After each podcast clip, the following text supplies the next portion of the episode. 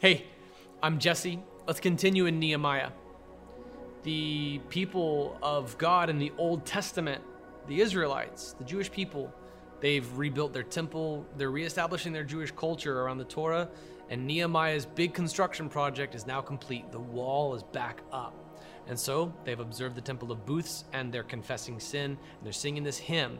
It begins with this beautiful, soaring doxology, and now the story, the narrative begins to unfold. This is Nehemiah chapter 9, verse 7. You, the Lord, are the God who chose Abram. Remember, his name wasn't always Abraham, it began as Abram. And brought him out of Ur of the Chaldeans and changed his name to Abraham. You found his heart faithful in your sight and made a covenant with him to give the land of the Canaanites, Hittites, Amorites, Perizzites, Jebusites, and Girgashites. Interestingly, uh, missing from this list is the Hivites, by the way. To give it to his descendants. You have fulfilled your purpose, your, your promise, for you are righteous. So they take a moment and they zoom out and they see where they fit in this grand promise that God had made. There's a long time that's gone by here from the first iteration of that promise to where they find themselves.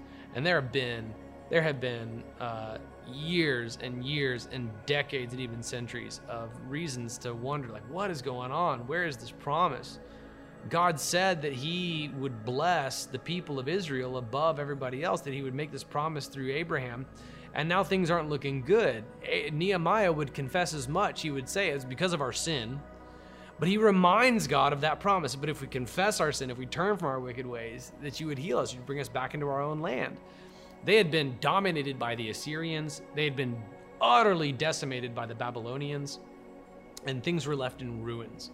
Now, man, the temple's rebuilt, community is reestablishing, the wall is complete, Jerusalem is once more completed. And now here they sit in a rebuilt temple with a rebuilt wall right where God said they would be. We've seen 12 tribes of Israel. The reason I point out the conspicuously absent Hivites is that typically when you list the nations of the of the Gentiles, there are seven of them: the Canaanites, Hittites, Amorites, Perizzites, Jebusites, and Girgashites. Uh, and this is given to the descendants of Jacob, whose name was changed to Israel.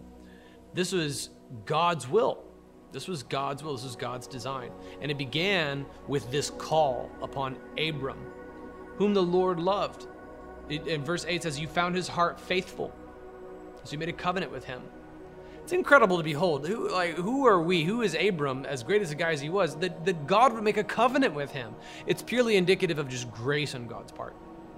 Because what, like, what is Abram to do should God not hold up his end of the bargain? He has no recourse against God.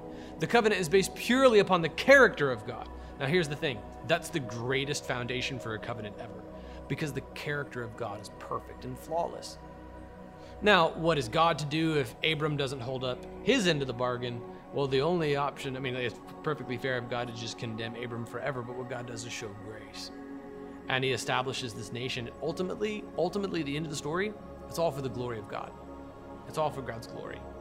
So, either way, despite his imperfections, Abram is found faithful in God's sight. God makes this covenant with Abraham. And it's not included in the lyrics here, but we know, having read the book of Genesis, that it's reiterated multiple times over. And the promise is audacious. I mean, in chapters 12 and 15, 17, and 22, it's it's reiterated and even expounded upon. And the imagery would shift from iteration of iteration to the, to the covenant. Your, no, your descendants are going to be as numerous as the sand on the seashore. And then another iteration, as numerous as the stars in the sky. At one point, he even has Abram go outside and look up, see the star, and count the stars if you can. That's how numerous your descendants are going to be. And it's just beyond, it's beyond comprehension. Moreover, Abram's age is to be taken into consideration. Okay, as, as he, his name is changed to Abraham, God tells him and his wife, You're going to have a son. Sarah, his wife, laughs at the thought, and that's where his name comes from Itzhak, Isaac. Hebrew, it means laughter.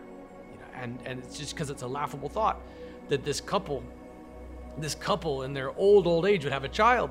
And then God calls him to sacrifice that child in Genesis 22. I mean, wow, like the number of times that this covenant seems to have been on the brink and then beyond lost is is insurmountable. And then beyond that, when the when the nation finally does come about, man, they're they're in slavery. And then when they when they escape from slavery, they're in the Exodus. And then after the Exodus, they have to take the land of Canaan. And as they take the land of Canaan, they suffer loss at times. Uh, most of the time under Joshua's leadership, man, everything's going great. They had this amazing leader named Moses. He has his own testimony where it all seemed lost multiple times.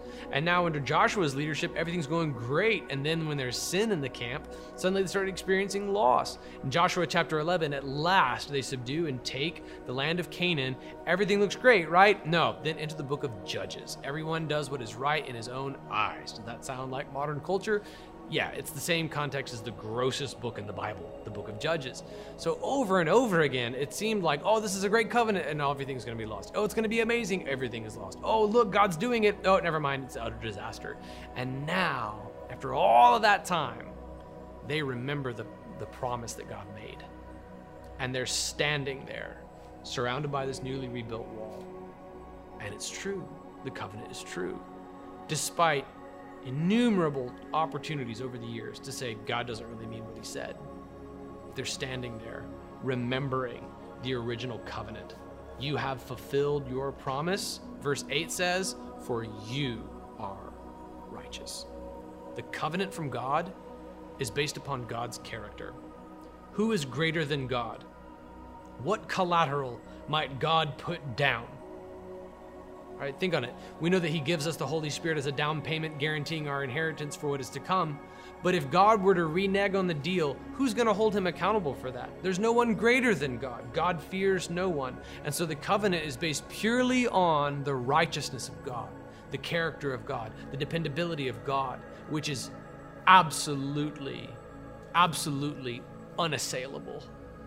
The character of God is perfect. He is holy, he is righteous. What he says he will do, he does. Every single time. He said he would do this through Abraham, and look, he's done it. It's the year 2022. Turn on the news. Israel exists today. God does everything he says he will do because his character is perfect.